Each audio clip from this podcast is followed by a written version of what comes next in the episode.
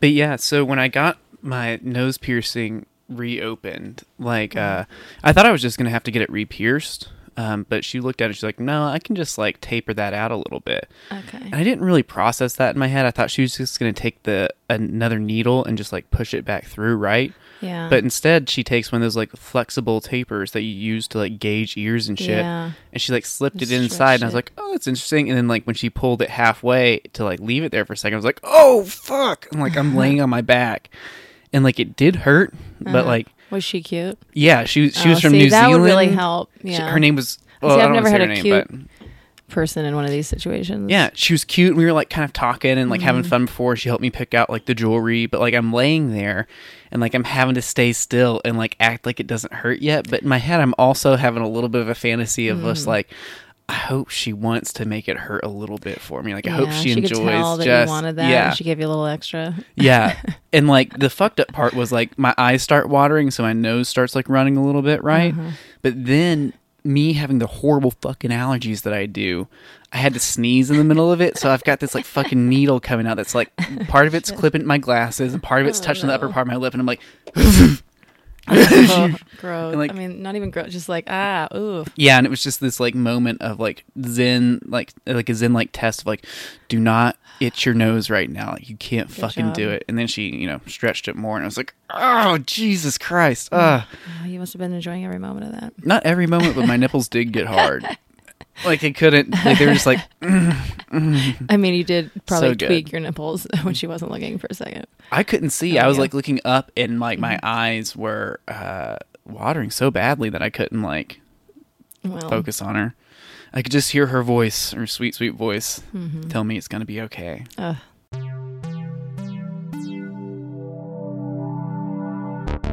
This is the Gender Fluids Podcast with Austin Smart and Ariel Norman. A podcast about all the sex and all the people. You can check us out on Instagram at Gender Fluids Podcast, Twitter at Gender Fluids Pod, uh, or just stick Gender Fluids into any search bar and follow us on everything you can find.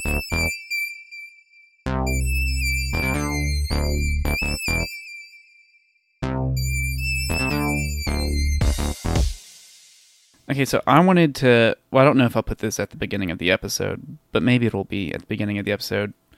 I wanted to read these messages that Mhm. I sent in exchange with like this trans girl, this young trans girl who just came out to her unsupportive mother.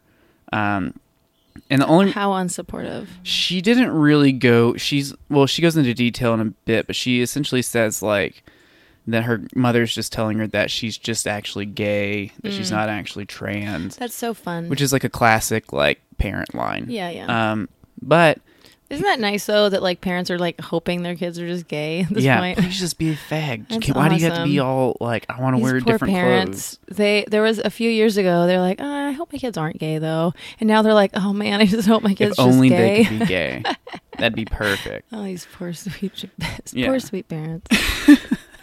Feel bad for them. So this might take a minute, but I wanted to read this out loud because at least once a month I get a message like this, and it's Mhm. always from like this is the first message I got from this girl, and this is typically what it sounds like. okay. You know, she's she initially contacted me, "Hey, I'm so sorry to bother you, but I'm 17, M to F trans girl, pre-transition, looking for some advice. Sorry if I'm bothering you." To which I respond, "Hi there. You're not bothering me at all. I'm very much down with giving you some advice, though I will say you should take everything I say with a grain of salt. Ha ha, I'm by no means a professional of any sort. Um, she said, Thank you so much for answering. I've been feeling really dysphoric for a while and really want to begin my transition, but don't know how. I came out to my mom a few months ago, and she's really not supportive at all. And then I tell her, and I preface this I'm like, I'm going to type this out in several bits, so it may take me a second, but I'll let you know when I finish my thoughts. And so here's what I said.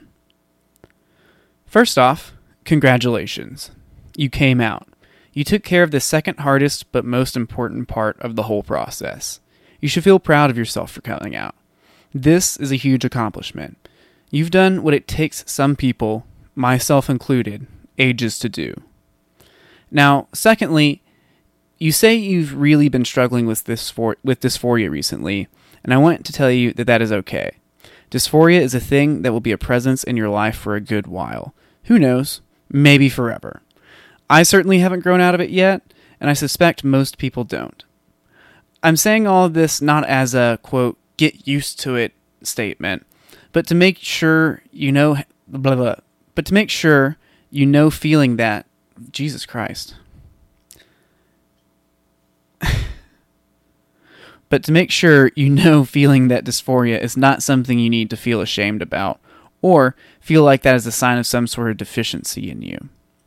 One of the hardest things about transition is learning to build a manageable relationship with your dysphoria. Freud has this idea of the ego and the id and the superego, which essentially says that there are these two voices inside you. One that is very childlike so to speak that wants to that wants to go crazy and do everything and be crazy and have no rules. And another voice that is more parent like which attempts to control and manage and harp on the little childlike voice. Uh, these two voices battle back and forth. But then there's the superego which mediates them. Your dysphoria is the critical parent like voice your identity as someone who is trans is the childlike voice, and your job going through this process is to learn to be the moderating middle figure between the two. Third, you say you want to start your transition, but you don't know how. But the fact of the matter is, you've already started. By coming out, by acknowledging that dysphoria you have, you've started transition. You are now an out trans person. I think what you're talking about is you want to start the process of feminizing yourself or becoming more stereotypically slash culturally feminine. Because here's the thing transition is a thing you start, but don't ever really end, at least not for a long time, which is the fun of life. And they responded, Thank you, you're right. It was really hard to come out, and I know dysphoria doesn't go away. It's just a really bad feeling to have, to be honest. And you're right, it's just so difficult to control, and you're right.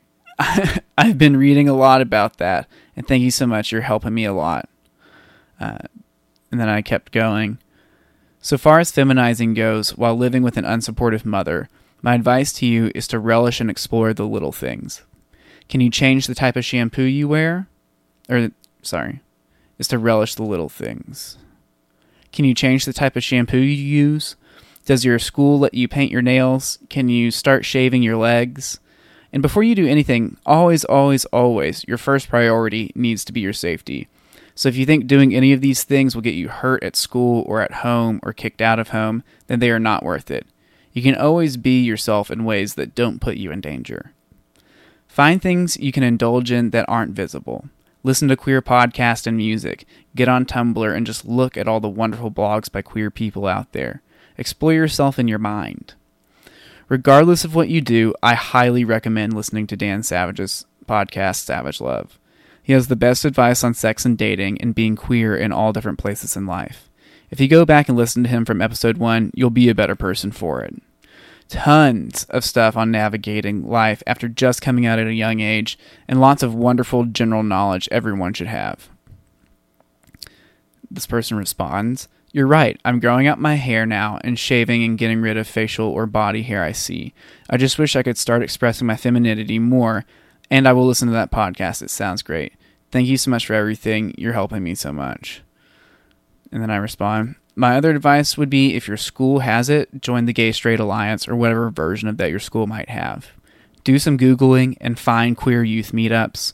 Your mother may end up coming around, but on the off chance she doesn't, you need to start looking into your community where you have the ability to build a logical family as opposed to your biological family. The people you can meet there will be an important uh, support network for you. She said, Thank you. I go to a Catholic school, so there's no gay straight alliance in my school. Shocker. Way to go, Catholics. Um, I responded again because I was just thinking in my head and like, I need to get this out. I was like, I'm not sure what type of unsupportive your mother is, uh, uh, sorry, and I said, um, I'm not sure what type of unsupportive your mother is being, but I will say to give her time. Don't think that any of her reaction is your fault, but know what she is having to go through right now is, as my wonderful therapist explained to me years ago, mentally processing and grieving, so to speak, the loss of her son. She's had you for 17 years, and that is 17 years of plans and dreams she had for you, which involved a different version of you. Now she has to do away with all of those, or at least kind of rewrite them. And look, another part of her shitty lack of uh, empathy is probably fear. If you had a kid with fucking Trump in the White House and you see all the decisive stuff, uh, divisive stuff happening all over the country, and then all of a sudden your kid is in the middle of it, and then you pull put all of that grieving on top of it, mixed in with whatever sociocultural shortcomings almost all parents have due to the age they are and the time they were raised in, can you see how acting so incredibly shitty makes a bit more sense? Let me be clear. Fuck the lack of support you've been given. Absolutely none of what I just said justifies that. But thinking of things in, in that way can make it easier for you to cope with, think through, deal with that lack of support. This person responds My mom keeps telling me that I'm just gay and that this is a phase, but you're right, she will come around hopefully. And thank you again. You're right, these are hard times for being trans. To which I respond, Ha, classic parent reasoning, because it fucking is. I wish I had a dollar every time I heard that fucking line. Jesus Christ. Because um, she's telling him, you know, she, he's just gay or she's just gay. Uh, to which I respond, Those are difficult things to hear, but you are strong. Otherwise, you wouldn't have been able to come out in the first place, and you will get through this time in your life. Um, then she says some other things that are, I don't want to repeat for her. Um, and then she's like, uh, I feel so masculine and gross. And then I say, You are fine. And believe it or uh, not, you will go on to find certain masculine traits endear themselves to you. I have a deep ass voice, broad shoulders, and big arms and I fucking love them. Sure, at times they're dysphoric, but at the end of the day, there are parts of me that aren't changing and make me who I am. One of the most difficult things to learn during transition is that unless you want to pass 100% of the time, which there's nothing wrong with, you have to become okay with the idea of and the image of yourself as a trans woman. You can own your visible transness. That isn't a thing to be ashamed of or hide. Oof. She said, You're right. Thank you. I just want to start hormones before it becomes harder for me to pass. And I say, ha ha, don't worry about that. I didn't start until last November, and I just turned 26 at the beginning of the month. And I have some friends who have started at all periods in their life uh, and who are doing just fine. Then I do say, pro tip, unless it is absolutely essential, don't make passing your goal. It will save you a lot of mental stress in the long run, and believe it or not, if you look even vaguely like a woman, most people will treat you as such. Save the usual assholes. And she says, I just have such a fixation on wanting to pass because I'm scared people won't perceive me as a woman. My response? I totally understand that. One of the things I still struggle with is putting less stock in what I think the perception of others is, because at the end of the day, you can never really know how they perceive you. And if you walk down the street and worry about each person that passes you, that is in your life for only a few brief seconds, you waste so much mental emotional energy and miss out on enjoying life and just walking down the street and absorbing the beauty of the world. Uh, she's like, Thank you. That's something I really need to work on. Um, she's like, I've just been so afraid people have how people will view me. My response is, It's okay to be afraid sometimes being yourself can be frighteningly a frighteningly vulnerable experience. Give it some time and you will eventually find yourself enjoying that vulnerability. Also, don't beat yourself up if you ever feel like you aren't putting enough effort in or work in. There is no timeline for, standard progression of, or necessary speed to maintain going through this process. It's all about what you're able to do at the time. And that, ironically, like gender can be, it's often pretty fluctuating. And then we just stopped. Well, There's a lot of shit in there that I feel like a lot of Yeah. queer and trans people need to hear. yeah, no, I mean, I was, I could have used that letter Yeah? or some version of that. What what parts of it spoke to you? Um, I don't know. Um, he, just it was really like kind of in the beginning, just a simple thing, but um, when you were like, like what can you do? Can you use different shampoo? Mm-hmm.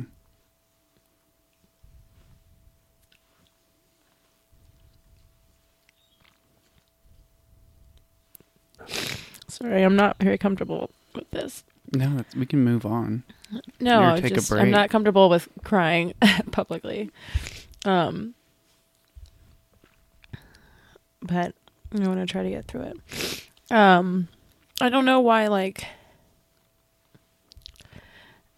that's such a. It's funny how the small things.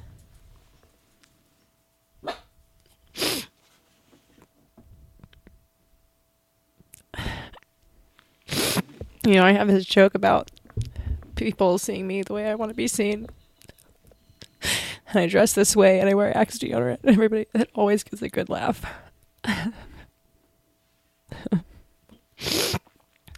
but it's so meaningful to me. I mean, it is the tiny things that you do every day that make you feel the most yourself. Yeah.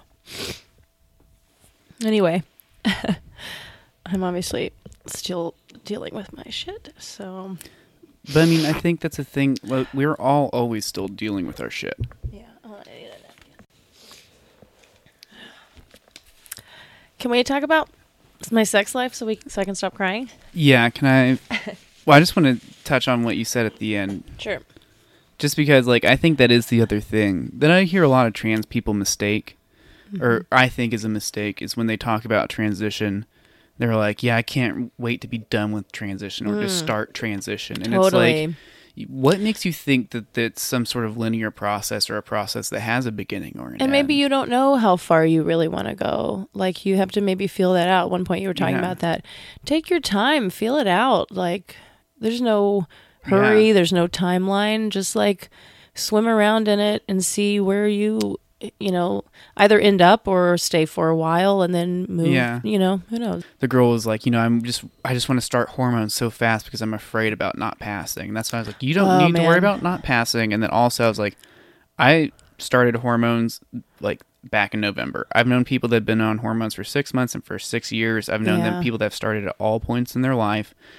It doesn't matter, and if you make that the focus of your journey, it's going to be Well, a fucked up Quite journey. frankly, I mean, a lot of people never fully pass. yeah, A lot of people get to the point where uh, they sometimes pass or they pass to some people, sometimes whatever. But you know, having that as a goal and you're not going to be happy or feel safe in the world unless you pass, that's a really bad recipe for disaster. Yeah, uh, and also it just also leans into the point of like a lot of people have passing as a goal because to them once they have reached that they will have completed transition right Yeah. instead of just being okay with your transness and having those moments where like you're not using like women's like uh shaving cream for your legs because it you're trying to be more feminine you're using it because you finally see yourself as that type of woman that uses that type of shaving cream and like that's just a part of your identity you now do yeah. because like some women don't use some women like me use Nivea like sensitive skin for men because that shit is great, Yeah. but that doesn't fuck with my identity. Like I don't let that act as a detriment towards my identity. Because some cis women use men's shaving gel, by the way, just so everyone Yeah. knows, you know. You also have to find the products that work for your body. Um, damn, I had two thoughts that I wanted to get to.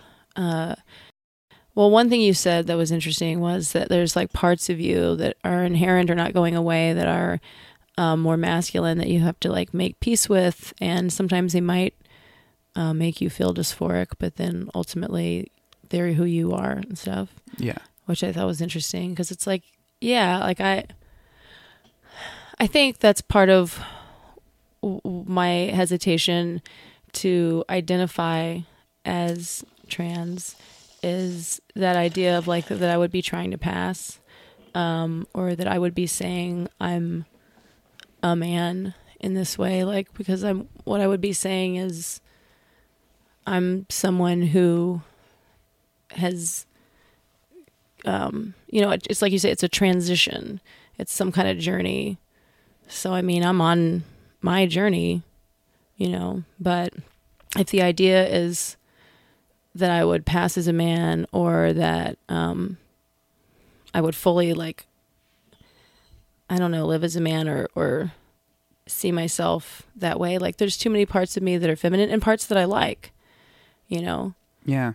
Um, and sometimes, yeah, there's parts of me that I like that make me feel dysphoric, but I'm like, yeah, but it's so hot, you know. so it's hard to give up, you know.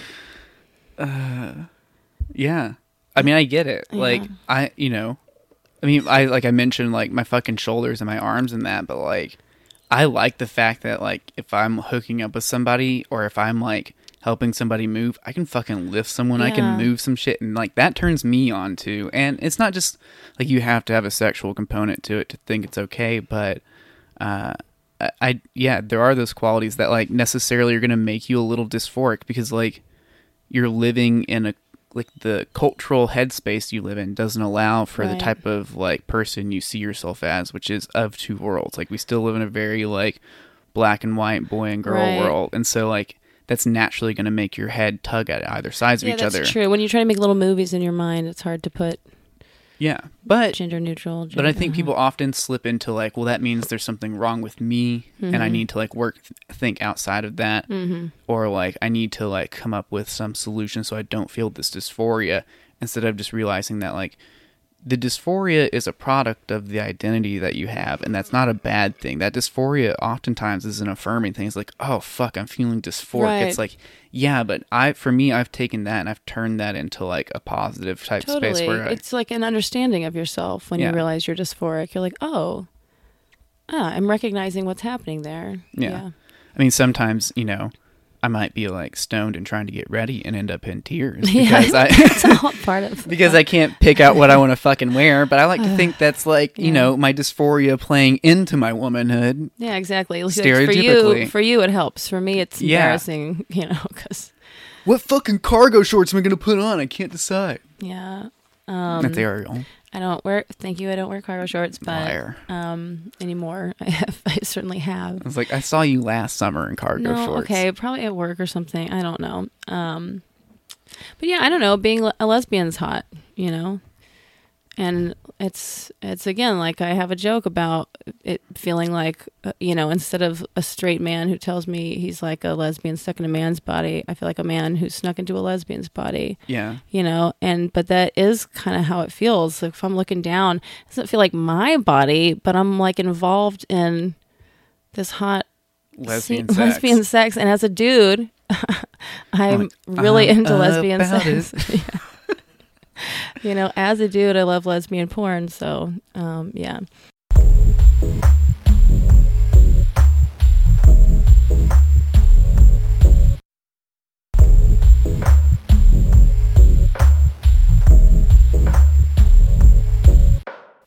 You want to can you sum up wild sex parties are tearing this colorado community p- apart? I mean, I just thought it was hilarious because to me, it's clearly this like older guy or old guy that is living in a suburb of Denver, Colorado, that is having these fucking awesome sex parties Mm-hmm. Awesome- in a awesome 7,500 square parties. foot house, like swinging like parties. fun 70s style parties Yeah. like they ought to be on quaaludes But his neighbors are getting pissed and like have like keyed cars of people visiting because they're like blocking, not blocking parking on the street. It's just, just they're parking on the street. Yeah, but it's not illegal. It's not anything bad. They're just they're like I don't. They're not having people over either. They're just like I don't want cars on the street, and we know what's being happening. shitty yeah they're being Yeah. shitty because they're not getting laid at home and they're like stupid orgy people I know. And here's the thing: this guy, it would like haters gonna hate this guy acknowledged. He's like, I'm sorry if it got too loud. He put money into soundproofing his fucking house. yeah right? But I love it because it's like you know they're doing it classic like kink party like swingers party style like a like a do it at your home where it's like because they mentioned in there Mhm. how he's like you know yeah there's like cocktails like I provide cocktails and like water but like there's always a potluck Yeah. and that is a thing that I think most people don't know about Yeah, kink and yeah, fetish yeah. events is that This is a community building. no it is it's like You you, always bring like a food item or like a thing like that and you and not just like I brought a bag of chips Yeah. yeah preferably not beans But, uh, food. when the neighbors was quoting, they're like, they're walking in there with four fucking crock pots, like it's a goddamn like Fourth of July potluck, and I was like, yeah. well, it is. But here's the thing: it's old people, so it's like all these old ladies and like old old- men like getting ready to fuck. But like the old lady's like, oh, I'm gonna make a great little thing of queso, some chips for afterwards. We're just gonna have a good Hell little. yeah, Grandma. I wish some of my grandparents were My alive. so pulled that- pork tacos were a hit. yeah. I- That's lovely. It, just pisses me off though, also, because it's like, go fuck yourself. Like, These neighbors are sad people, obviously, who, yeah, their their Who are marriages are not going well, no, and and aren't getting invited to cool shit. they're not getting invited. Yeah, exactly. They're not getting invited. They're jealous, and I mean, maybe they're a little bit grossed out thinking about all these old people fucking, and then, but they're just lying to themselves about why they're mad. You know? Yeah. I mean, the first thing I think of when I read like the title of like massive sex party thunderstorm or whatever it is, I was just like, Destroys, tears community apart. I know. My first thing, the thought is like that song is just like ass everywhere, ass everywhere. Just like, if they were playing that loudly in, in front yard speakers, then I would agree that they yeah, were but they're fucking inside. And the guy even was like, "Yeah, I made sure that no matter where you are on the street or around or in the backyard, like you cannot see into my house. There's no way children or anybody in this neighborhood is gonna like see anything." Yeah, but you- I mean, I, it you- sounds like he's doing all the right But things. what fucking cunt keys someone's car for in attending general, a sex come party? on. I know. What kind of a loser? What are you going to write in your diary? Keyed this guy's car. He went to a sex party. Like you're a loser. Still not getting You're- laid. You're the dumb one. Yeah. Oh shit. Have you heard about this? Okay, so this is the what they're calling incels. I N C E L S Uh-huh. incels, which stands for involuntary celibate. Okay. It is- ugly people? yes. Oh. That is exactly it's fuck ugly people who who no one will fuck and so they've turned to the internet and have become these like hateful I want to like murder hot people and rape Oh, women it's like people. the that's like the guys. What what was the name of the like straight dudes who aren't getting laid? Is that the same thing? Yeah. they're just the updated incels. term. Yeah. What was it used Involuntary to be called? Voluntary celibates. But didn't it used to be called something else? Like the red pill people. But there was a term for people who. I don't know. I don't know Oh, that. okay. Well, all right. So I it's just- incel now. Yeah. But like I uh because you know they were saying that it's one of those dudes. They would give themselves like a dorky, like tr- like military esque sounding name. Oh yeah, they're Just all fucking about taking over. They like ranked everybody into like different geeks. groups, like the hot people that fucked. It's all about how like women fuck too much, and like Oh, hot what people are to blame for fucking too much, and that like it's not you mean enough you're for it to jealous go that hot people get to fuck? I it's like it's so sad. And like yeah, and it's like all it of course it gets wrapped up in like racist, weird right wing bullshit. oh lord, Yeah, it's fucking. When you read about it, it's both frightening and hilarious. right? Um, but yeah, There's it- a lot of disturbed, challenged people in this world. Oh, for sure. Supposedly that dude, you know, that dude that drove that car all in the the. sidewalk. He that was one of him. That was, was like an those incel. guys. Yeah, he was all yeah, up I've in heard, that shit. I've heard that they've gotten that. That's why I said there was some old, older term for it, just like a year ago. um, Um, because that's what I'd heard is that they were getting violent and talking about getting guns and shooting all the hot people and well, they've like that. historically been violent. right. Yeah, I mean, like that's like what's interesting about it is that like it's not just that they're ugly and not getting laid. It's that the solution to this is like often like the hyper violent fantasies. They're obviously kind of socially stunted. We'll say socially iffy. I mean, is it sad that I think about like filming myself fucking and just sending them videos? Don't get yourself shot. I know, but just like laughing, like well, like fucking flipping off the camera, just ugh. like I mean, I think both they- me fucking like hot bitches and then me like letting hot bitches fuck me and just being like, yeah, I'm not even using their vagina that you can't use either. you They're fucking me. I think that would be more insulting to them if it's like a hot woman not being used in a derogatory manner like they want. I think that I'm would really sure get you at could them. Send them a movie clip of you hugging a woman, and they would be sad.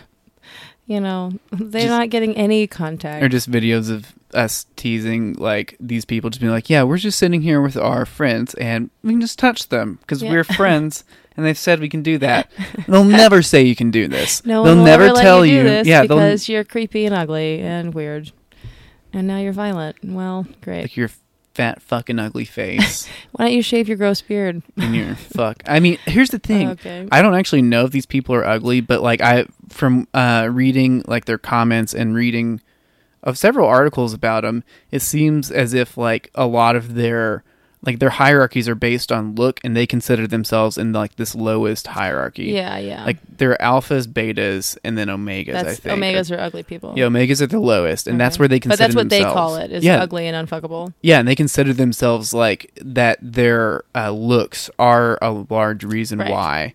Yeah. But here's I- the thing: I highly suspect that a lot of those people probably are not like fuck ugly, right? I think they're probably like if someone got them a right haircut and lost like a made- little weight, but yeah, and dressed taught 'em them correctly, how to like talk to people and not be a dick. take a shower every day so that there's not as much acne, um, you know, and just uh, yeah, but but dress nicer. But no one ever helped them. They needed an older sister or something, Yeah, and I and they never had that. I think you're probably right. I think that a lot of them are fucking socially stunted. Yeah, that's exactly what it is. I mean, I have a brother that's like this. I don't know if he has taken the red pill or whatever. I don't know. I don't, I hope he's not an incel. I think he's I think he's too sweet natured to go down that path, but he's exactly that guy. He's morbidly obese and um, socially stunted and has weird facial hair usually and is you know he's like an overnight manager at a convenience store in i can't even remember pasadena texas or something. Um, oh maybe i shouldn't say that. Eh, there's a lot of convenience stores doesn't matter. Um, you know and you know it's it is sad. It's sad if that's who you are Yeah, it's not like the life that any of us wants and i i feel really sympathetic to that i it's i don't know what to do to fix the fact that these people are so I feel- distraught that they are turning to that kind of anger and violence i don't know I don't feel sympathetic to someone who's turned to that anger and violence. I feel sympathetic to the who, to the people that involuntary celibacy is happening Right. to, and that's just like a thing. And you're just like, you're not trying to like rape anybody forcefully and murder their partners or like murder, you know. once you get violence you've chosen you've chosen the dark got- side yeah. you know and that you know you know that if you've chosen violence i mean I, Don't you think that in like some part of their heart they know that they've chosen violence of course as, they the- do. as a wrong Any- thing to do? Of course they do. Of course they do. But yeah, but uh, but as we say, to people who haven't chosen violence, it would be good if there was something to do to help those people have a better life. You know, we have a lot of kind of disability type stuff for people and it's if we're going to be honest about it, I mean, being being really unattractive is a huge disability in our culture. I mean, we know that. We know that in hiring studies and in mental health and every, you know, in every way we measure it, it's and there's there's no help for ugly people. And so it's like if we treat that with some of the liberal compassion that we treat other causes, maybe these people wouldn't be turning to violence. Yeah. I mean, it is true. Uh, who is it that has the joke? Is it Richard Pryor or Chris Rock or Eddie? Some I forget who has it, but it's just Mhm. like you would rather be called any sort of slur than be called fuck ugly. Yep. Yep. Yep, yep, yep, yep, yep. And it's yeah, it's extremely sad. And Louis C.K. has a joke about, you know, eh, people say, "Oh, anyone could get laid," or "or there's someone for everyone," or something. However, his setup is, and he's like, "No, there's some people who are so ugly. There are some people who are so fucking ugly that nobody. I can't remember how he like builds it, but whatever it is is We're not gonna Brilliant. fuck you. like no one's gonna do it. No one wants to do it. So people are that ugly, and that's like that's a it's a sad and funny truth. And I mean, you know, you want to help those people figure out to be comedians or something, or do something. do something with it. You know, make great art. It's the Neil Gaiman thing. Life makes you fucking ugly, and you can't and you can't fix it. Make good art, man. Yeah. That's all you can do. And just hope that a pretty person isn't also at your gallery thing And because they'll sell more than you. Honestly, there's some Just really attractive people. There's some really attractive people who are like attracted to grotesquely ugly people, and I don't know if they get off on. Um, everyone seeing them be with ugly people and then being like whatever. Uh, I don't know, but like that's like, something I've seen a number of times. So they- find your crazy Do you think they get off on like being like looking like a good person? Mother like, Teresa yeah, of who like- they're attracted to. I'm obviously not superficial. Yeah. I I don't know I have great looks, but I'll fuck. I am fine it- with dating anybody. Because here's the thing. Right. Here's a distinction I want to make. It's not just about fucking somebody. Because Mhm. I think that's like kind of like that's not the same as like giving someone like a validation for who they are. Like being because I don't like people who are like. I don't have a problem with fat people. I'd fuck a fat girl. It's like Right. that's different than Right. being like than not giving a fuck about like a fat girl Yeah. being fat, right? Totally. So like I think it's the same type of thing with like these people where it's like we're not just looking for someone to fuck this fuck ugly person. We need somebody who can like form an emotional They fucking bond friend- with them. friends. Oh, they're not gonna get them though. It's sad. Well, I mean, maybe is there like a fat people you know, uh, like fat people anonymous I don't think it's or not? first not, off, sorry, these aren't just fat. I didn't people. mean to yeah, say that. That was just um, that was just my Where we hateful were at. heart coming out. No, that was just oh yeah, where we were at. No, um, is there an ugly anonymous? That's a real question though, because I feel like if that's if that's legit, you know that it's hard for them to make friends. yeah. Well, they maybe need each other. And here's you know what you know what else I think ugly people anonymous would probably like end up happening is Mhm. that it would function kind of the same way as like an open mic does where Yeah. you go to an open mic when you're first starting off comedy and you're like as long as I'm not the worst comic in the room I'm fine. And so these people are going to go to ugly people anonymous they're going to see other yeah and they're like well fuck i'm not this guy and so eventually we'll filter people out by them learning they're not that bad and then the really poor ones will just be there and be like yeah we are the we're the worst and then they'll kill themselves. Uh, what's your game? What's your end game? maybe they'll fall in love with each other. maybe they'll fall in love. Yeah, unlike alcohol anonymous anonymous uh we, maybe we'll encourage them to fuck i don't know yeah. like, Um, like uh emotional support meeting at first and then like You a get an circle ugly jerk sponsor afterwards who, yeah, y'all just kind of blow each other just to establish human touch again. hmm yeah If anyone, That's a real. Oh, dude, I didn't even know this was a real thing until like about a year ago. That, uh, yeah, deprivation from human touch, where like you Oh, need yeah. to like some people need to like sleep with an object or have like an object that they hug every day, even if it's not a person, right? to like have it in their That life to have like yeah, Yeah, but people need touch. People need actual human touch. If you ever go without it for a few days and then someone touches your arm, you'll be like, "Oh, my meter was low. Okay, interesting." you know, damn. it's that's some real shit. I'm always a hugger though. Like I don't like handshakes are fine, but if we've met and we hang out, I'm usually like at least like a side hug, like hey, how's it going? Have you ever moved somewhere where you didn't know anyone? Uh, yeah, yeah. Like when I started doing comedy, I wasn't a side hugger, but like I like did the handshake thing for a while. But eventually, after I've known you for like two years at least, Yeah, if we're hanging out smoking cigarettes outside and you're my buddy, we've gotten drunk, we've kicked it. I'm just gonna side hug you, like, "Hey man, how's it going? Oh, come here." I mean, yeah, that's he's pretty I reserved think it's for hugging, really. Well, I, I like it because I think it breaks down like an awkwardness barrier, Sure, and no, also hugging is is is good. it makes them feel a little awkward sometimes. Like, oh, oh, we're we're on the same page, but we're hugging. But it's Mhm. like, yeah, come in, man, You know what I'm still having trouble with is how to hug women with big boobs.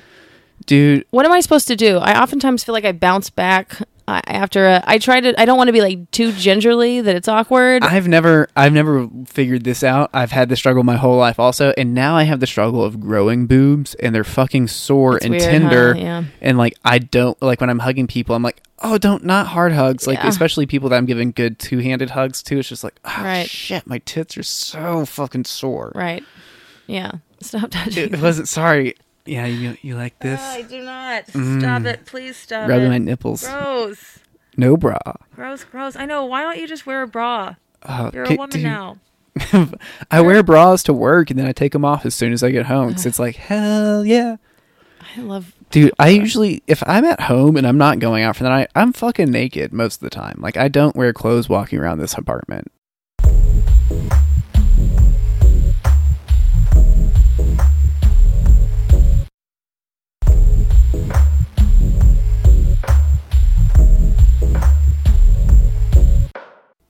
Oh, I did want to say one more thing about my when we were talking about you know passing and stuff, and of course how I like it that when people you know call me sir, and you know the only thing that I don't like is when people are overly apologetic once they realize that I have a vagina.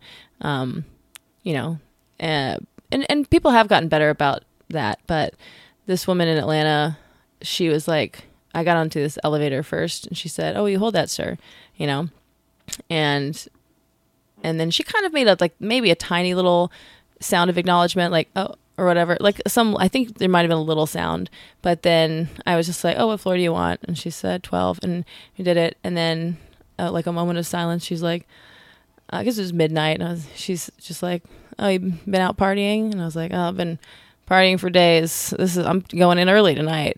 She was like, "All right, you've been having fun, whatever." It was a very just like cute little conversation, and it just seamlessly. She just did not feel the need to be like, "Oh, I'm so sorry. Oh, you're a woman," you know. Um, it was just really cool. It was, and of course, it was a black woman. They are always the best about everything. So, whatever. Nice. I mean, I definitely know that feeling. Like I've had that feeling. I mean, I don't know how many times where you know it might be like a weird day, or like especially when I'm hungover and I'm not putting effort. I've just got on a tank top and some shorts. hmm Like I'm still very much like can be like just twinky dude, Yeah. right? Uh, but so still sometimes you know I get random like, hey sir, uh, ma'am, and man, like Yeah. people just genuinely like, oh fuck, what I use? It's like, Yeah. dude, I I just need these tacos. I don't give a shit what you call me right now. I just, Right. But it is nice when you they do it and they're just like, ah, well, If it- happened. whatever you are, yeah, Yeah. it's it's not a big deal, and that's and and I don't know. Maybe here's I'm the thing, I get it. Like Mhm. I, I get it. Like I know how I look. So if you fuck it up, Right. like I know what's going on. Like it's not like I'm like, how how could they possibly have thought whichever one they Right, thought? It's like right. yeah, I get what I look like. Like I'm I'm, I'm androgynous as fuck. Like you can Yeah, like exactly. assume either, and I both it make would be perfect weird. sense. It's like that. It's a Curb Your Enthusiasm episode about that. Like uh, he accidentally calls some lesbian sir, and then she's weird about it. And it's like, yeah, you know how short your hair is. Like you know what you dress like. Like, um, of course. And Don't pretend like everybody's supposed to know how like you're Right. engaging with the world or like, right. and also don't. And the so reality fucking is, of course, in my case, like what she was doing is, if anything, more intuiting the situation. And I feel like that's what it felt like. She intuited that she didn't need to apologize. That she she acknowledged in her brain, like, oh, but then also just could see and maybe could just sense from my aura that I'm totally fine with that. And like that's you know, and of course, not even misgendering me, but you know, whatever. Yeah. Somebody asked me the other day because you know Jimmy Tibbs calls me Norman Ariel. Mm-hmm. I can't remember who this was the other day, but they were like, they heard him say that, and then they were like, "You just let Jimmy call you that?" And I was like, "Yeah, what you don't understand is that Jimmy understands my gender better than everybody else does." So he calls you Norman. Yeah, Yeah. He just calls me Norman Ariel instead of Ariel, Nor- you know. And it's like, yeah, that's fair enough.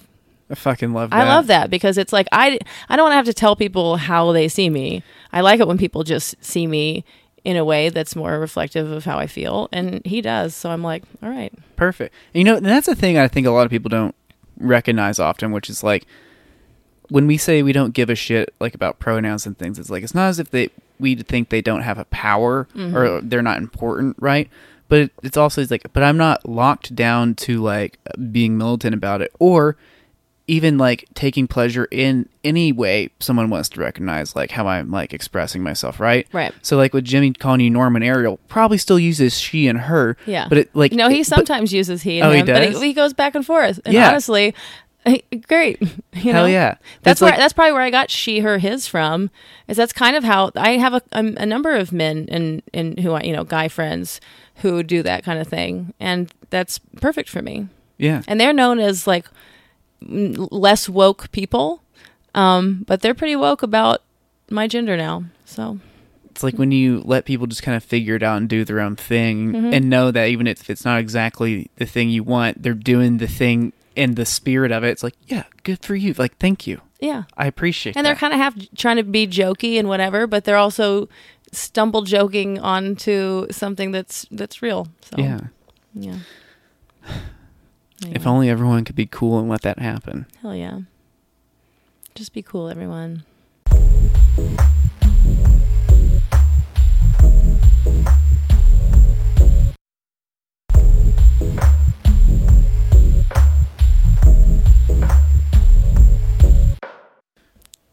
Okay, well, what? So tell me about your yeah, sex life. you my sex. Okay, so you know my 21 year old. Yes. Um, I have to get used to not using names and everything. Um, so she and I have been texting mostly for like a month and a half or oh god i hope that's even close to accurate. Sorry if it's not. Close i have no i have no frame of time in my head right now. Anyway she, she and i've been texting for a while um, basically since the separation. And but then like just immediately i was out of town and she was out of town for three weeks and I, like my schedule's been crazy. So even though we've been discussing sex for forever um, we've only been able to hang out once. Mhm. and we like you know i'm i enjoy being teased so much and she has like a little vulnerability about first night sex or whatever. So we leave things at like pure blue balls for me yeah. um Also, I want to clarify. I don't because I don't know if we've actually talked about it. You separated from your wife. yeah yeah, yeah i'm kind Yeah. of lost over that yeah, I know. I just wanted to. Well, you just said like the separation. I just don't want people being like, "Wait, is Hmm. i Ariel?" thought it came up in the, i assumed it came up in the last I don't think we've talked about it. Okay. We, will get there eventually, but fine. just My for clarification. Ariel's not cheating on her wife. I'm not cheating on my wife. We're separated. My mom called today after my parents just got back from their four month long cruise, like yesterday, and we've missed each other's calls a number of times. Although I was definitely calling her back purposely at times I knew she wouldn't answer, but oh, of course. Yeah. but she she got me today, and I was like, you know what? Okay, let me do this. Anyway, we talked mostly about her cruise.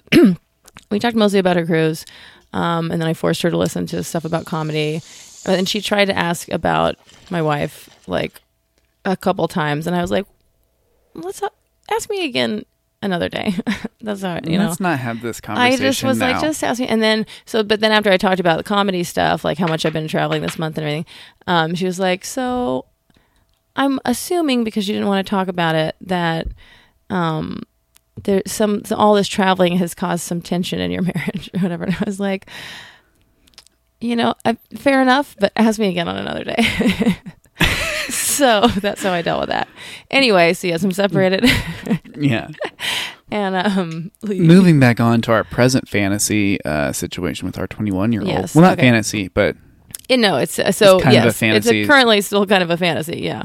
Um, well, and the thing about is- speaking of fantasy, so so by the way, I mean just like really, really attracted to her, um, just like viscerally attracted to her, and it's nice. She's more uh, curvaceous. I don't know what words the kids are into these days for like she has curves. She has She's just- got a fucking good like, body. and I- body's banging. my first Mm. girlfriend did and like i don't you know it's very sometimes i've spent a lot of time with you know thinner thinner people and like there's just something about Yeah, it feels Anyway, good to have someone with like some shit to grab onto. yeah When you lay on them, you're sometimes not she talks like, about wanting to lose 50 she brings up wanting to lose 15 pounds sometimes and i'm like fine but you don't have to at No, all dude. so I mean, um yeah. I love people with a body. Yeah, Like, she's strong, by the way.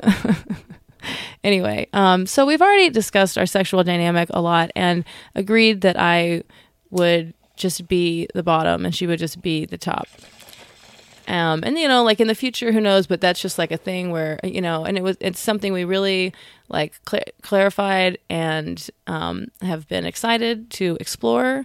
And there's just like a number of things. And then okay, anyway, so have this whole flirtation. We get together. It's hot, hot, hot. Um, she drove me crazy, you know, and and although it's not hard to, all you have to do is just tease me. So, but but okay, well, two things. First of all, the other day she texted me um, about how much she likes my Shane Battier character. Mm-hmm. And did I tell you about this? What up, Shane? I think I told you about this. How, yeah, how she was like, she said she was surprised by being turned on by hearing me be Shane Battier um, when she was listening to the first uh, saga with him, where He's He- butt fucking Melvin. Marvin or Melvin or whatever he is. Yeah. Um, Yeah, maybe Marvin. Yeah, Marvin. Mm-hmm. You're right. Mervin? Maybe it's Mervin. No. I would never name a character Mervin. Those are all horrible names. Sorry to all our Marlin listeners. Um, Mar. I caught me a marlin and I fucked it. someone's name was Marlin once. Anyway, no, there, was, there was never a Marlin in our car, in our, like, our catalog. I didn't mean an art. I just mean Oh, someone. in general, for sure. Yeah. Anyway, and it is hot. You know, um, that's a military uh, prison scenario. Whatever. You know what I mean? Like a whatever uh, power Yeah. dynamic scenario. Obviously, I'm into it. So the idea that she was uh, turned on by that, I was like, oh, interesting. hell, fucking yeah. and uh and but so then we started exploring this dynamic a little bit. And again we're just discussing these things because this is a long I've, it's been a long distance month. Um so but the idea of um me i was i i started to think about like what if like some of my issues being the top sexually um my hesitations and like i get really self-conscious uh is like maybe that's because of the gender dysphoria situation that we were just discussing, right? So like I've learned to be really feminine in bed and I really value that part of myself, but um it is kind of a, it's just like yeah, it puts me into a weird place cuz I haven't learned how to be a man. Yeah. No, I was uh um, I was hooking up with a trans girl recently and she topped me, right? Um and I was really excited about that 'cause she actually fucked the shit out of me, which is what I've been wanting for a while. Yeah. I finally got it. It was Yeah. a good good night for me. Yeah. But she was like, "Yeah." She's like, "I was like, do you want me to fuck you?" And she was like, "Yeah, yeah, let's sure, yeah." I was like, "Okay, sure." And so Mhm. like I started to fuck her for a second, and then maybe when I say a second, like maybe twenty to forty five seconds, and then she was like. You know, I'm actually not. I don't really want you to fuck me. I'm not feeling it. I was like, oh yeah, for sure, because like I had already more or less came Yeah. right?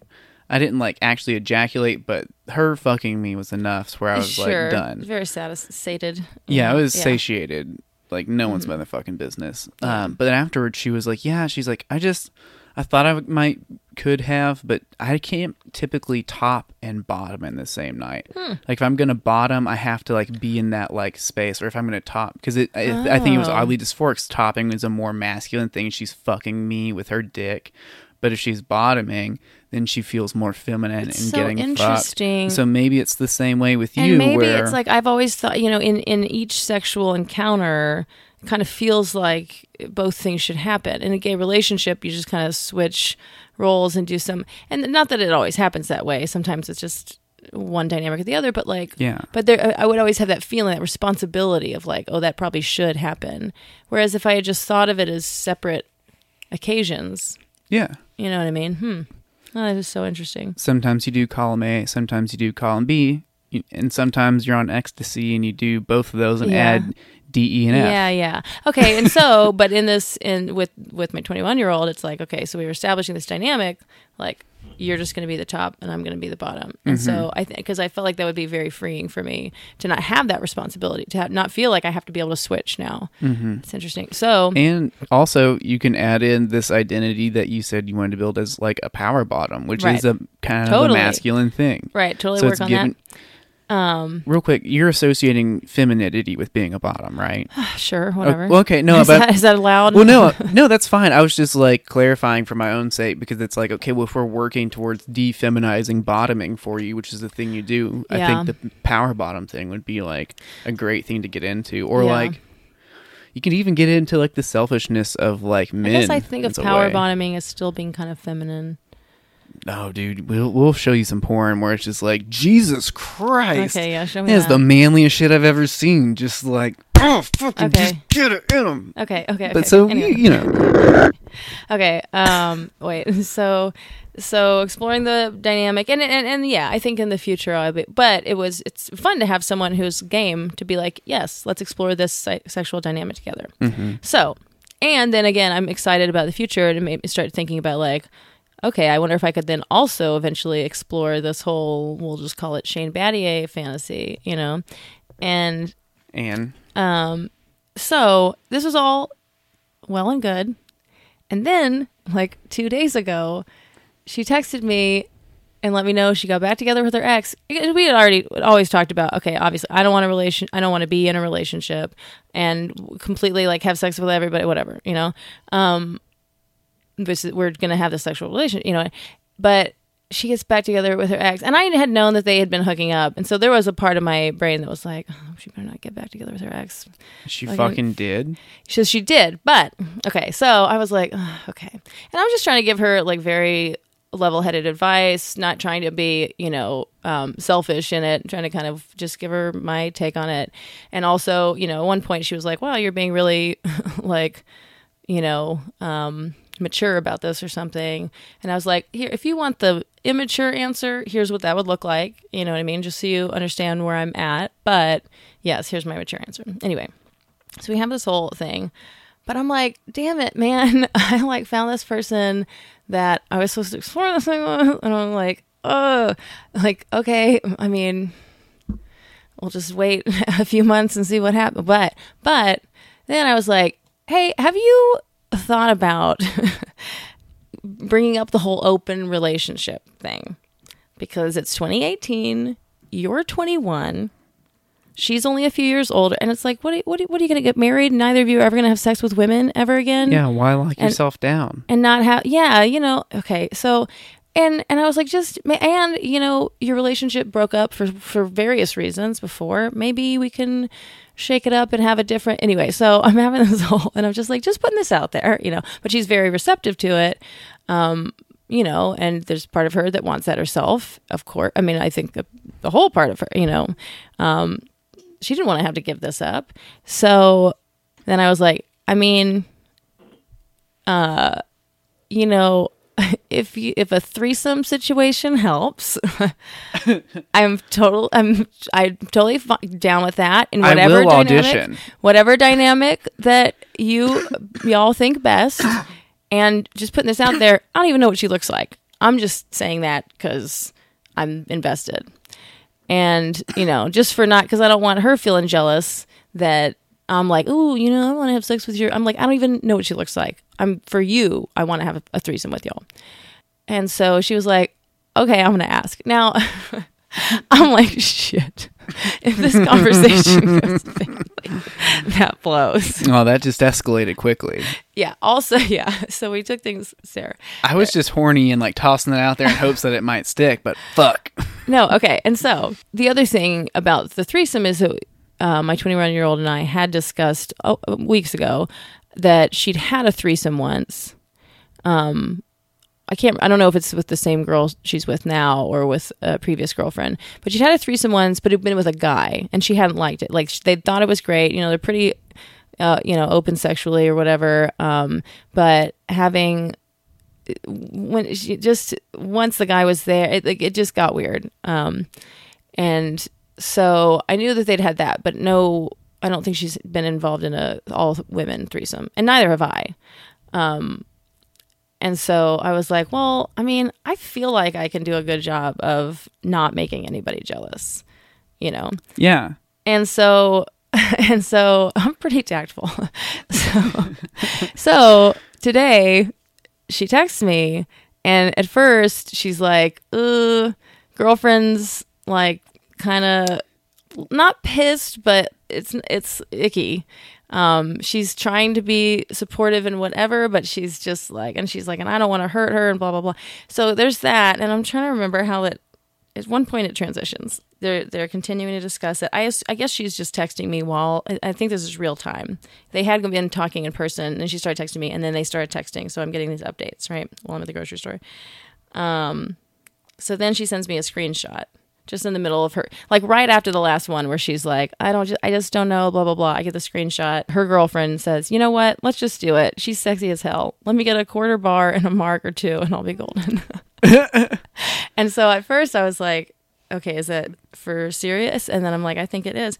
So yes.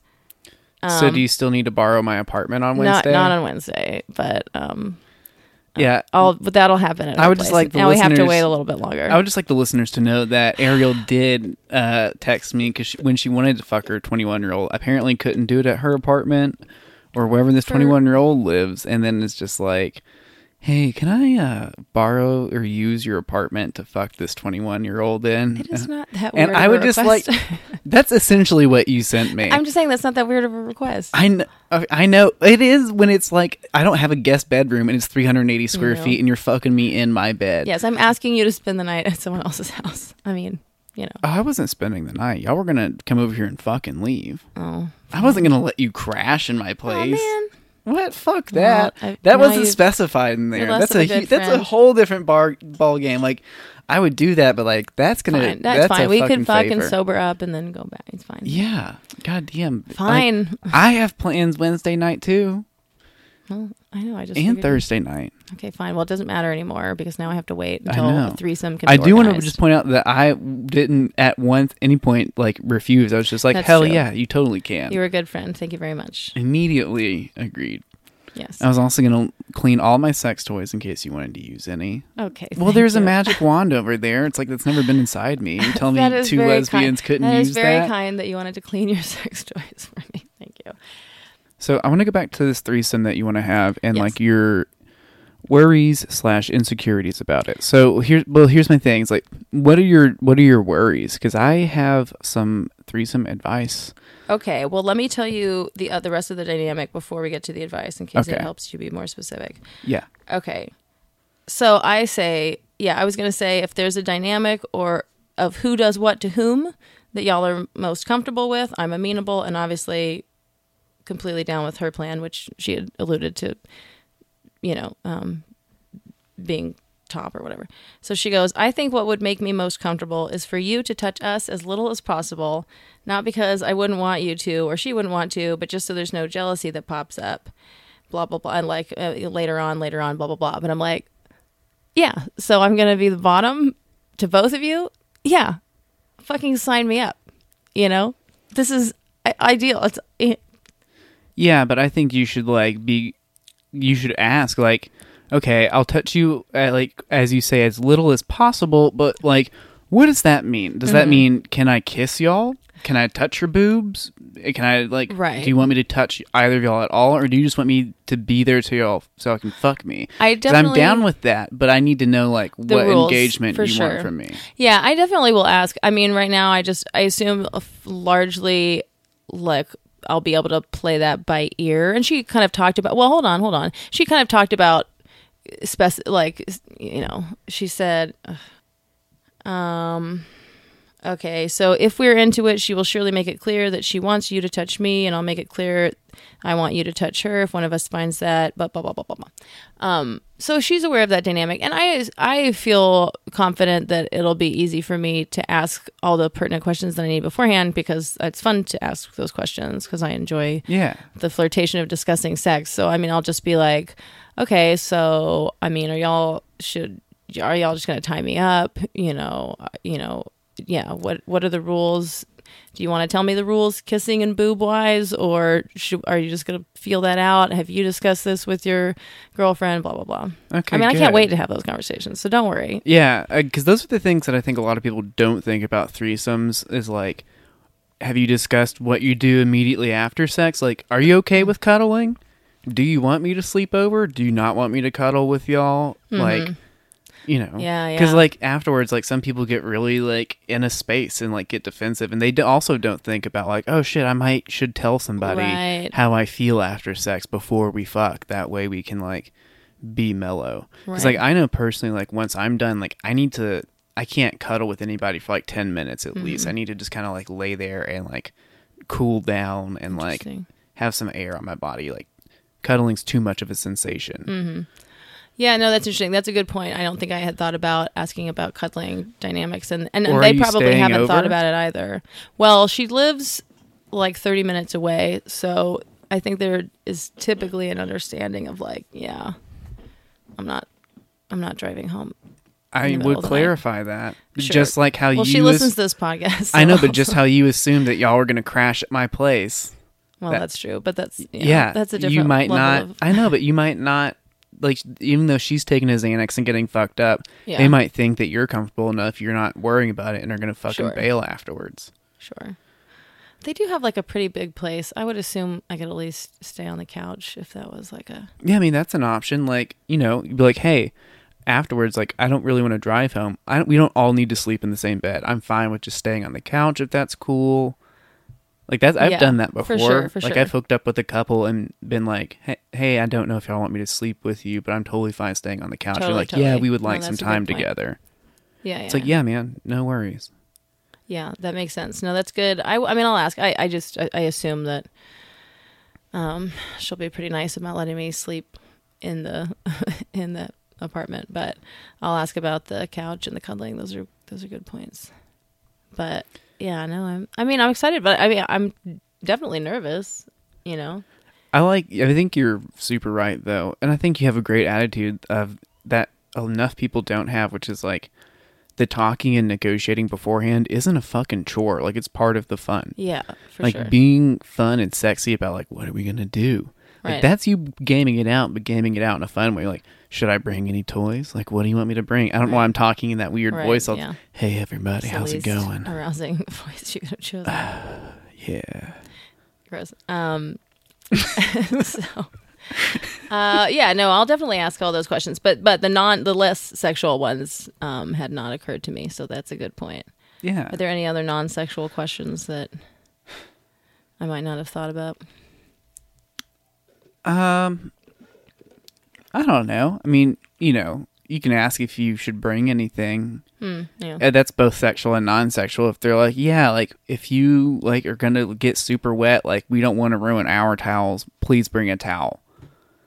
You might not have thought it, yeah, or like if don't- you yeah, no, shower I don't- afterwards. I don't know. I've had, yeah, people ask you have weird things about who- themselves.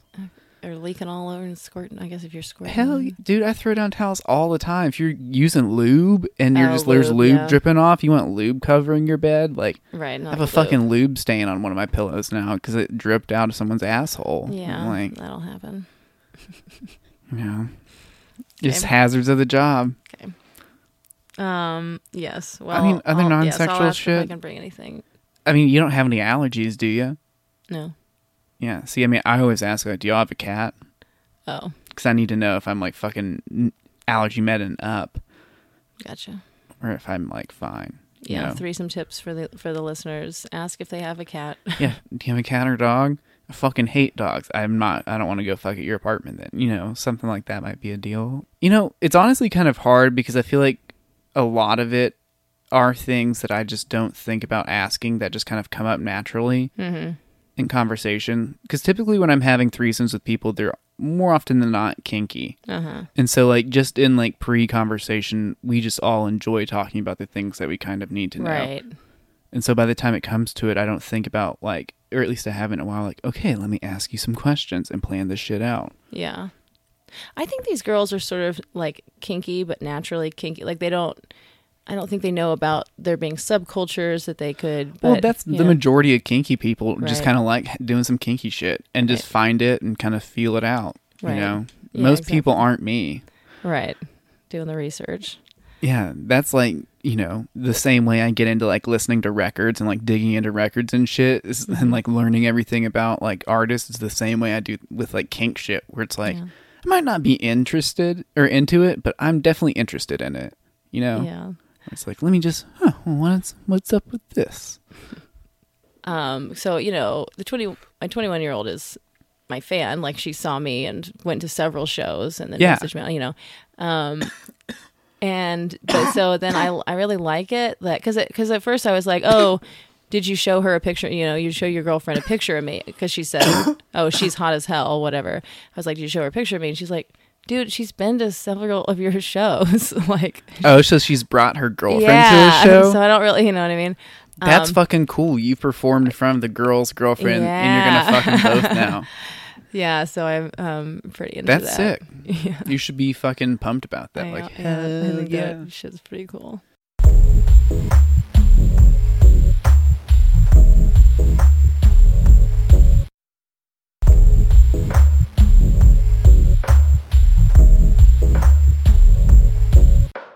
Mm-hmm. Yep, that's where we're at. And then you found like a, a three ring binder on the shelf that had a bunch of important information in it. and Oh, you're gonna okay. sit down and try and read some of that. Right. Um, it had a lot of information about the anatomy of the creature. or Yeah. Like that. And then you laid down to go to sleep. Okay. That's where you're at. Okay. That's where I'm at. How did you feel as you uh, you're in bed, you're drifting off to sleep? You know, you're laying there. You've, you're do- you're done reading the manual. You've gotten a better sense of kind of just how this creature functions and feels. Um, nothing creepy or crazy or scary. Uh, just like okay, here's like it moves across the ground using these muscles, like the things that weren't in the papers on the desk. You kind of got from uh, these notes hmm some stuff on its sexual like nature, but nothing really. This was more just like like she was writing a manual for the creature to give to somebody, but never got finished writing the manual. okay. Um, and it was very militaristic, but yeah, all the sex stuff was left out of it for some reason. Okay. Um, but you're sitting there, you've got this new information about the creature. Um, you feel more confident, I think, in like your knowledge of the creature and like how it walks and moves. hmm But other than that, how's Shane feeling right now as you're laying in bed? Uh, I'm feeling. Am I supposed to say I or Shane? I forget. Yeah, you can say I, Okay. or you can say Shane. Say Shane. Okay. Uh, Shane is feeling, you know, um, maybe I'll say I. It might be easier. Okay, so I'm simultaneously, you know, kind of excited about my new life. Like here, I got picked up to go into this military thing, and now I've started having all these sexual experiences where that I wasn't sure I would have wanted to have, but um, they're kind of thrilling and like I, don't, don't have much choice, and so it's really just like yeah, I guess I'm exploring my sexuality, uh, and so that's he's like kind of confused and thrilled about that, and then. Uh, but also terrified that I'm just gonna die or lose my dick or something um, with this thing. So it's just kind of get this frisson of terror that runs down my spine. Sousson. Oh no, a frisson. What's a frisson? It's like a little shiver, you know, like the. oh, like a piss shiver.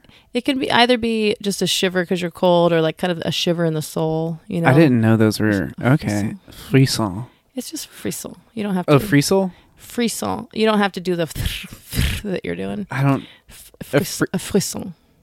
Fri- like you know, you don't. It's not free. It's not like an R, a Spanish R. It's like a fri, like croissant, frisson, Oh yeah, I can't do that shit. a frisson.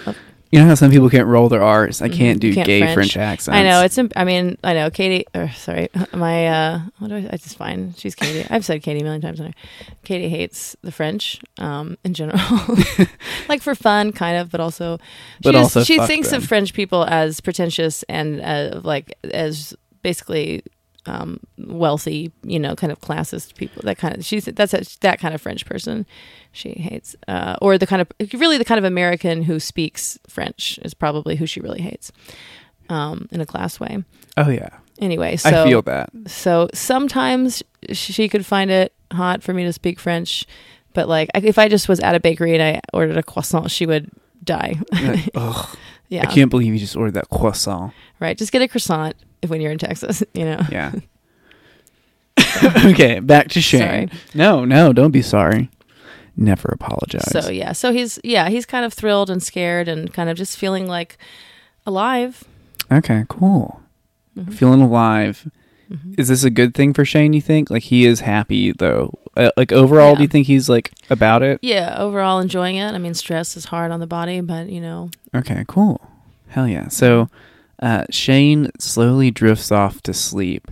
Uh, and once you're asleep, you start to experience this weird sensation like you feel your mind drifting off into a dream world, but your body still feels awake almost, hmm. but your mind goes with that body into the dream world, right? Okay. You can, you haven't ever had this type of ex- experience before. Typically, when you go to bed, you well, you know your sleep. You might have a little bit of control over your dreams, do a little lucid dreaming, uh, but really, it's just kind of like a completely mental experience. Sometimes emotional, but nothing intense. Right.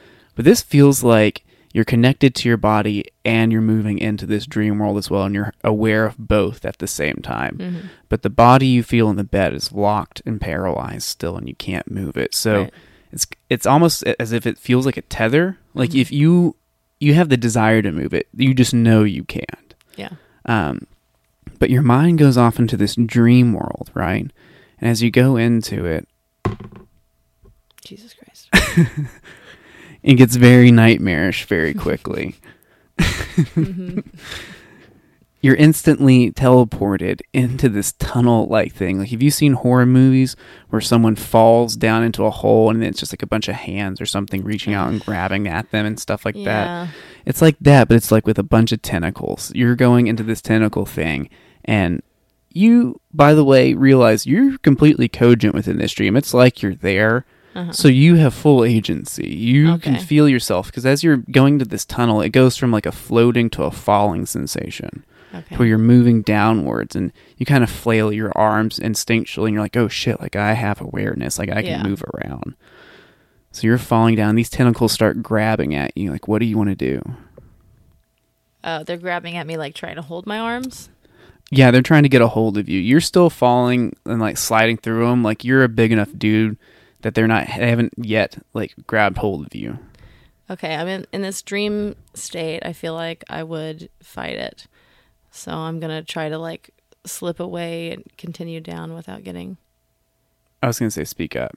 Oh, uh, in my dream state, I think I would fight it. So I'm going to try to kind of flail around and and try to get down without. Oh shit. So you uh it's hard, but like you start fighting these things back. Like two of them like kind of grab at your leg, but you're able to almost like step on them and press them back into whatever wall or being is behind that and use their like tentacles as footholds. Mhm. and you're able to kind of fight those others back. Um, but they're still they don't seem to be retreating at all. Okay. Um, Am I getting further down? no, you've stopped your downward progress. Oh. Um, if you kind of look back up now that you're oriented with some sense of gravity, and you seem to be probably about ten feet from the whatever like the exit to this thing is. Where I came from? yes, So what's around me though? Just tentacles So all just a- around you. But below me is just still. you just see tentacles. It's just blackness and tentacles, and then above you is just like a vague whiteness with this like entrance. Okay. and then these tentacles there's and i'm not saying it's like walls of tentacles like you can't tell what these things are coming out of Mm. um but you could say like there's like a tentacle every foot or so right and then Okay. whatever they're coming out of is just this like amorphous solidness Okay. So is it still grabbing at me? yes like these are coming at you but like i said you got a decent enough roll that right now you're able to like keep these things at bay like as they're coming at you you're just fucking decking them like with your fist like grabbing some and like twisting it and like not breaking it but like kinking putting kinks into these tentacles to where it seems like it hurts how you're twisting the tentacles and you're able to fight them off like they they want you and they're coming at you but they're not like eager to get their like one it seems like organ i guess Okay. these things are coming from uh w- they don't want to get that hurt All right. Well, I'm just gonna start trying to climb up the tentacles to the top. so you're just gonna like are you like grabbing for the ends of them or are you going for a base Yeah, I'm, I'm situation kind of the base that I can get. Yeah, so that they're not gonna retract or whatever. Okay. Um, as you start to try and like use them to climb up, they almost start secreting like a slickness that stops you from like grabbing onto them too easily. Hmm. Um, so you're not really able to use the ones immediately around you to climb up, but they are all lubricating. It looks like. Okay. And there's just all there is around me is lubricated tentacles and a little bit of random wall that I don't Yeah. understand. I guess I'll try just saying, "What do you want from me?" All you hear coming from no one direction at all is the word ass. Okay. um, I just will say, hey, do you do you mean my ass or like the figurative ass when people mean sex? uh, without another word, out of nowhere, two tentacles come and just fucking rip your pants off. Okay. So I think you got your answer there. Okay. It's going after you. Um, yeah, and those rip your pants off. Uh, you know, you're still able to fight, but these things are lubricated now, so your feet are starting to slip. Um, but they haven't quite got your underwear off yet, and your shirt's still on. Okay, so I but I know that I'm in some kind of dreamlike state. Yeah. Right. All right. I think in that case, Shane is going to just go with it and just be like, okay, and just help them take his underwear off and just be like, here it is. You know. Are you gonna give your ass to him? Yeah. Oh shit. Oh my god. Hell yeah. That the beast kind of drops you for a second. Like what the like as you like are pulling your pants down, it goes and grabs like your ankles cuz it's getting excited, but once you fully get your underwear kind of down to your knees, Mm-hmm. just the look of your pristine untouched asshole shocks this beast. Uh, and it Yeah, drops you for a second. And thankfully, a little net of tentacles comes out and kind of like catches you in like a, uh, you know, saved by the vines and swinging in a jungle type of way, right? Mhm. Um, as you're laying there Mhm. in this like little nest of tentacles, the tentacles kind of you know come down uh, from either side of the wall and weave together to make this little basket. But then all of a sudden, you know, they're coming back up out of themselves. Not that they're done weaving, Mm-hmm. and they're starting to slowly kind of like wrap themselves around your body. Okay. What do you do? I mean, I don't think there's anything for me to do at this point. I'm just seeing what they're doing. Uh, it disagrees. It just kind of sits there and just like wriggles on your chest. It's obviously waiting for you to do something. Okay. Um. So I'm sort of like on my hands and knees on this like web thing, kind of. Right now, you're laying on your back. You kind of you you fell down and it caught you, so you landed on your back in this like web Okay. Um. or I'm tangled mess or knotted mess of. all right. I'm just gonna get on my knees and forearms then. You're gonna like move over, Well, like roll over, and yeah, just, like- roll over and just kind of get in this position. Oh man! As soon as you get in that position, uh, a giant tentacle that you hadn't seen before, but was oddly more cylindrical than the others, Uh-huh. uh, comes out of nowhere and uh, shoves itself into your mouth. Okay. Um, oh, were you not expecting that? no, Why not? I thought you were going the other direction. Oh, here we go. I didn't know this alien was into foreplay. You know, it's, I I guess yeah. Shane's gonna just try to give this alien thing a good blowjob, even though he's never done that before, and much less to an alien. What's his technique going to be? What the hell, Austin? I need to know this to roll. I don't know. Just it, just try to get as much of it in his mouth as he can, and try to like go up and down the sides of it. I don't. Is he using a lot of tongue? I think at first he's probably too distracted just by the like, oh God, what it was to, to use any tongue and just kind of trying to figure it out. And then I'm sure you just add tongue one after moments of like, okay, oh, what else uh. could I do? I don't know. What am I supposed to be doing here? You know, Okay, so right now he's going for like depth and like how fast is he going? I don't think very fast. I think just like try not to be so slow that it feels hesitant. He's just trying to make it like, oh yeah, sure. Okay, so right now Shane's like, even though this feels like it's real, I know this isn't real. Right. He's just trying to be, kind of go with it and just be like, all right. Um, I'll, I may I'll as well play this out because it's just a dream anyway. Okay. Interesting. Okay. Um, unfortunately, Shane's not able to get a whole lot of that dick in his mouth, or what Mhm. I'm assuming, uh, you know, is this dick shaped uh, Mhm. thing. You know, it's a dream. What is this thing in your Mhm. mouth? Who Mhm. knows? Uh, Freud would have a field day. I think Freud have, would have a straightforward day.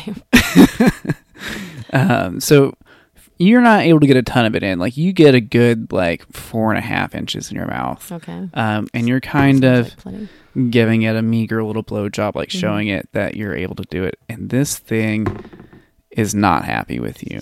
Um, it goes from being kind of gently holding you up to all of a sudden uh, binding your ankles really quickly. Like you did not keep this fun mutual like vibe going that it thought you had going on. Okay. Um, and all of a sudden, it just takes the you feel like uh, air or wind or breath Mm-hmm. suddenly fill your lungs Mm-hmm. as if like this dick is suddenly like giving you air to breathe with, right? Uh-huh. And then it just shoves like a solid like foot and a half of this thing down your throat Okay. and just starts throat fucking your entire half, Wouldn't that esophagus. just kill me?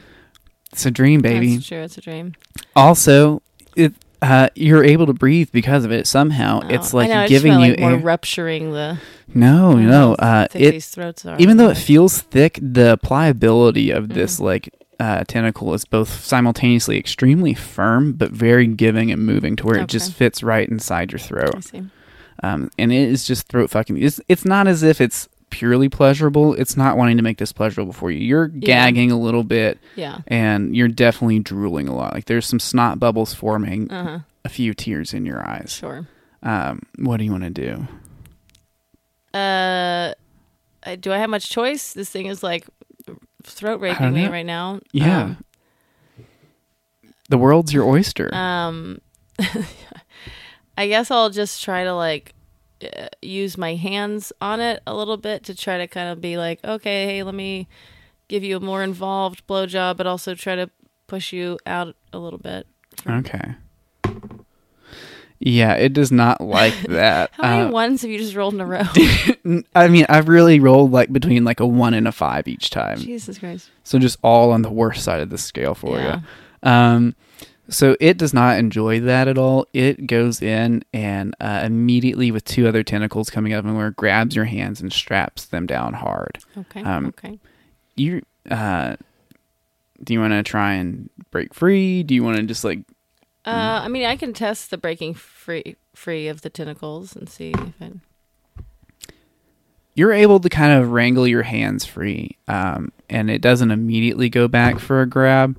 And then when it does, uh, your hands still kind of stay free. Like if you kind of just move them, it doesn't seem to want to put too much effort into Okay. like holding your hands down. Okay.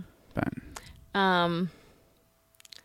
Is it still throat fucking? oh yeah, it's still throat fucking you. You just still have your hands free.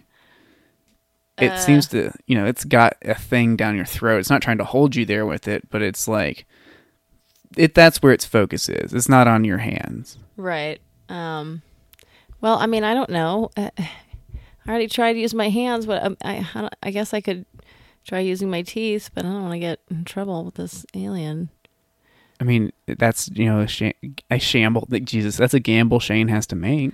Yeah, I guess. Does he uh, want to do that, or does I'm he? gonna try to just kind of because I don't know the sensitivity of this creature. I'm just gonna try to like see what happens if I lightly put my teeth down on it, just as kind of like a hey, I'm in pain here. Can you maybe spare me for a moment? Because you know I don't want to have to. Hurt so you're you. like trying to signal it. Yeah, kind of you know what I mean? Like yeah, not trying to bite, but Jesus. I mean, it it doesn't stop Mm-hmm. like throat fucking you, but it doesn't get any worse. I think it just kind of enjoys it a little bit. It's like you know, some people like a little bit of teeth in their blowjobs. So I think Mhm. it thinks you're trying to help. Okay, well maybe if I keep trying to help, it'll ease up on me a little bit. I'll try to kind of back away as I also do this teeth thing. It apparently likes.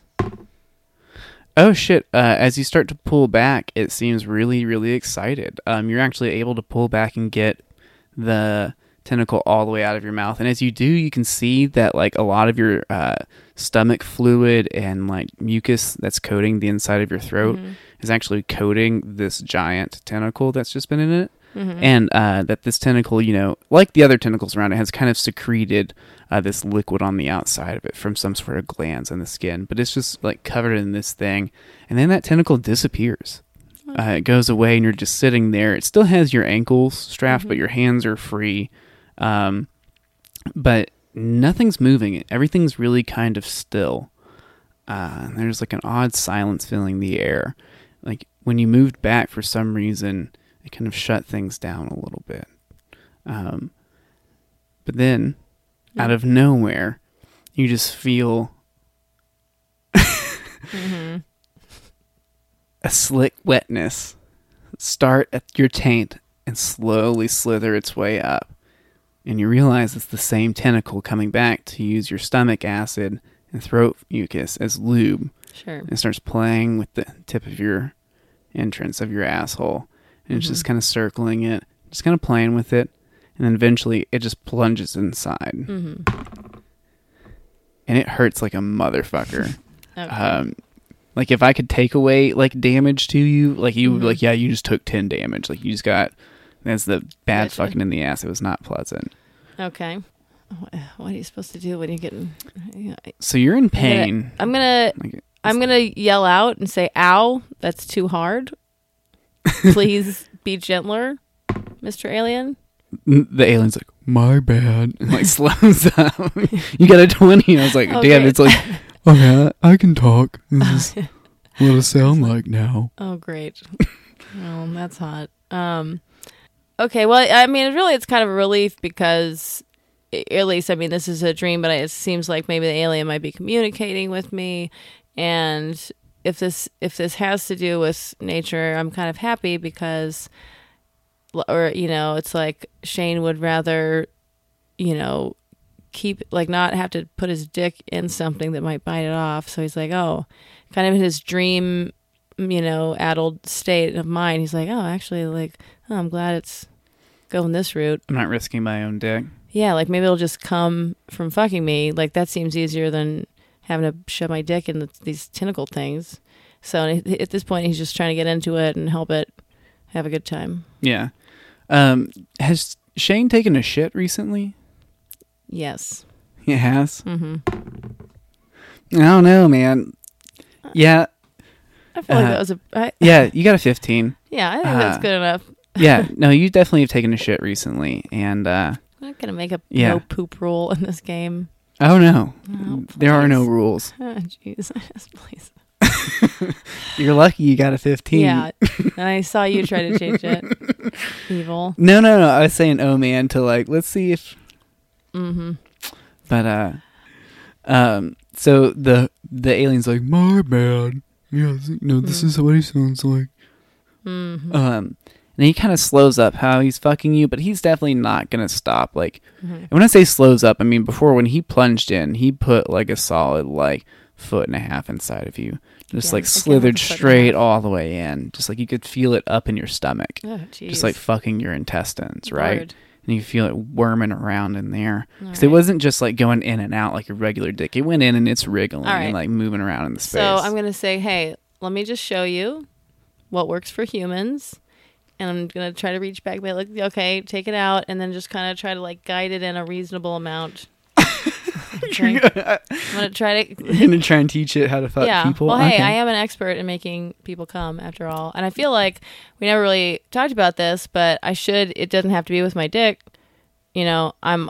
There's no reason that I shouldn't be an expert in making people come with your whole body. with any part of it. Yeah. I like that. I think that's a good point. Yeah. So I'm gonna try to get into a reasonable place because I feel like if we're if I'm teaching it in this dream, or if we're communicating in this sort of dream place, um, where maybe my actual body's not gonna get hurt, then I want to show it like what I would like it to do in reality whenever we come to that. So, oh, this isn't the same creature.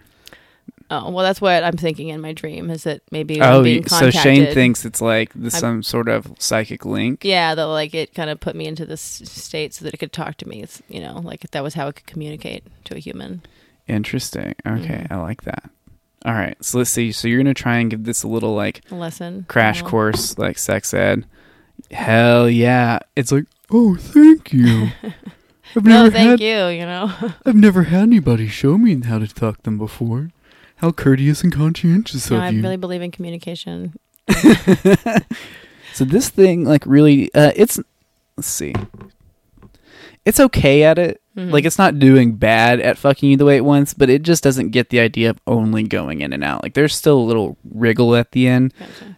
I, I, I don't know what you can read into that. I'm assuming that might be like key to it, but like Yeah. it seems like that's how it was definitely fucking you before. And even Mhm. though it's focusing more on like an in and out motion, Mm-hmm. close to like you know, let's say like the first six inches of your asshole, Mhm. the rest of the foot and a half is still a little like wriggly inside you. Um. Okay, so I am just gonna ask him if that wiggling is pleasurable for him, or if he can maybe try to keep that still. Um, he tells you uh the creature this creature goes like I don't also don't want to say he because I don't know what this creature Sure. is. This creature is just like I don't know what you mean by pleasure, Oh. Oh, okay. but it's Well. uh wriggling is getting more and more intense as it stays in there longer and longer. Hmm. Also, okay. how is Shane feeling? Is Shane enjoying this more? Do you think? I feel like uh, Shane kind of wants to enjoy it, but this wiggling, wriggling is is like upsetting, and um, and also I'm concerned that it's about to shoot little baby eggs into me. So at this point, um, uh, Uh. I want to. I'm gonna. I'm going to try to make it come immediately, so that then I can like take it out. Okay. hmm So you want to use your power to make it come immediately? Yes. Okay. Let's see. So Shane, you that wasn't what I was rolling for that time. Okay. You aren't close to coming at all, though. Okay. Um, so you know you have the power to make other people come whenever you want, but that does power doesn't extend to you. Okay. Um, so you're not really getting much pleasure out of this. I was doing a prostate roll, Okay. or what in my head was a prostate roll, like how well are you getting fucked? And even though you taught it how to do it, and it was kind of doing it, and it made it better. It wasn't like getting you off at all. Gotcha. And then your special, twelve, and plus your bonus. So you do get to make it come. Uh, you do get to pick when you want to make it come. Like what do you? When? How do you want to make this happen? Uh, what do you mean how? Well, I mean, like how long, how much longer do you want it to go? I'm- I'm gonna make do it it, come how as intense soon do you want as this I- orgasm to be? Now, as soon as I sense this, th- I, or I become afraid that this wriggling, it when it, when it said it's, it doesn't know what pleasure is, it made me think that this is more of a biological instinct, and then so I just got the idea of like, oh, okay, I'm gonna make it come as quickly as possible. Uh, you know, an, a nice amount, like a, a pretty good orgasm, preferably, um, so that it's like satisfied, and also maybe it's never had one, and then it'll be like distracted. And I can, I can pull out real quick before, um, anything might happen. Okay. hmm So what we're gonna have to do, we're gonna have to do two rolls. One to see the intensity of the orgasm, okay. and then uh, and if all that like that, you do get to make it come. So we just need Right. to see, The intensity Yeah. and and and then we need another roll to see uh, if you can like slip out in time before Gotcha. anything happens. hmm So, damn, oh, yeah, you you give it a pretty fair to middle in, uh, Mhm. you know, just good orgasm. It's you can definitely tell it like starts to kind of pulse a little bit almost, and it's not like a coming ejaculation pulse, but like a swell and then get smaller, and then a swell a little bit and get smaller. hmm Um, usually, that's, that's what it sounds, I guess, like when it comes. hmm Um, it's like it's swelling and it's getting smaller. And then you want to try and uh, get it out. Get it out break your ankles free and like scoot forward. Yeah. Okay. So you manage to like uh, as it's swelling, you like fucking wriggle your ankles free. Mhm. Um, but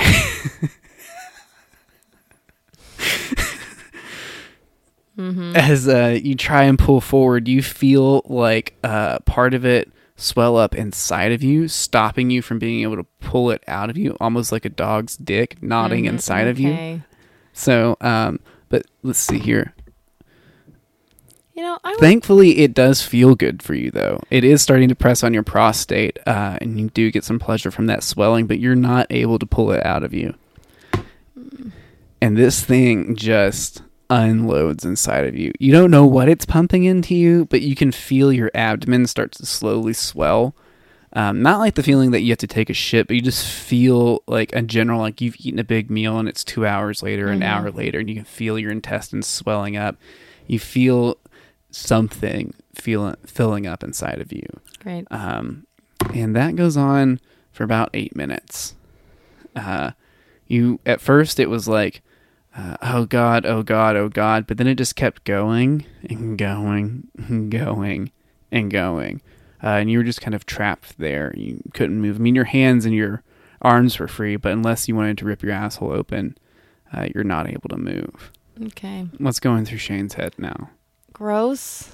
Oh man, this is awful. Um, I just want to wake up now. Yeah. Mm. Unfortunately, uh, Yeah. I'm not trying to do that. uh-huh. I'm Like sorry. you're flicking your wrist in such a way. Um, I did just roll like three ones in a row. Oh, that's so shitty. Uh, It's a weighted D20. yeah. well, usually when I'm playing D and D, I get great rolls with it, but uh, Mm-hmm. unfortunately, so this thing comes inside of you, and you feel that part of that bulb uh, keeping it in your Mhm. asshole start to go down a little Sure. bit, and it slowly starts to retreat. And whatever it put inside you, you feel you feel a lot in your stomach, but just like a little blue liquid is kind of trickling out of your asshole as it pulls Mhm. out, um, and it kind of comes out of there.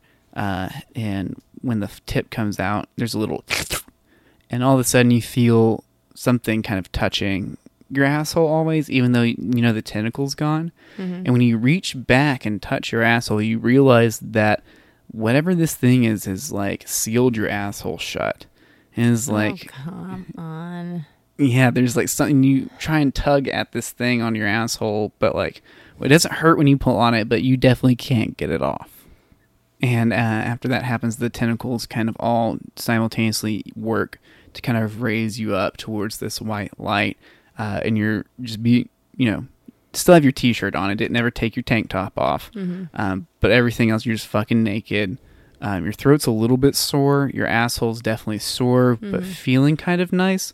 Whatever this thing on it is is soothing it somehow also. Mm-hmm. Um, and you're getting lifted up towards this white light still stuck in this dream and then we'll uh, pick up with shane Okay. later how's shane feeling as he's getting lifted towards this light Oh, I don't.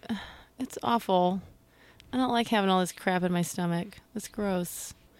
Uh, uh, I don't like this at all. I just can't wait to wake up. and you just so he's just looking he's like i'm getting towards the end of this that's my only goal is getting out of this nightmare from this. Yeah. okay Mhm. Is he feeling good about himself? Is is he learned anything? Is he feeling like any level of excitement about this, or is it just like all got ruined by the gross stuff. yeah, Um, you know, there could have been a part, but tentacles are really gross, and so are gross alien babies. Yeah. So it kind of ruins any kind of fun sexual exploration Shane could have been having. what's it, what's Shane thinking about the dream in general and how it feels real? And how it feels. Well, you know, Real- it's like oh. he's in a dream. He's never had this happen before. He knows it's not real because he does feel tethered to his body, Right. but he is like fully aware and feeling everything. Yeah, I mean it's just like it's it's trippy in a way he's never experienced before. So he's just hoping that like there aren't these consequences. It's kind of like even if you know you're in a dream, sometimes you can still be worried about things. And so it's like, oh, I'm but I am gonna wake up in my regular body again, right? You know, that's just what he's worrying about. Okay, Mm-hmm. hell yeah.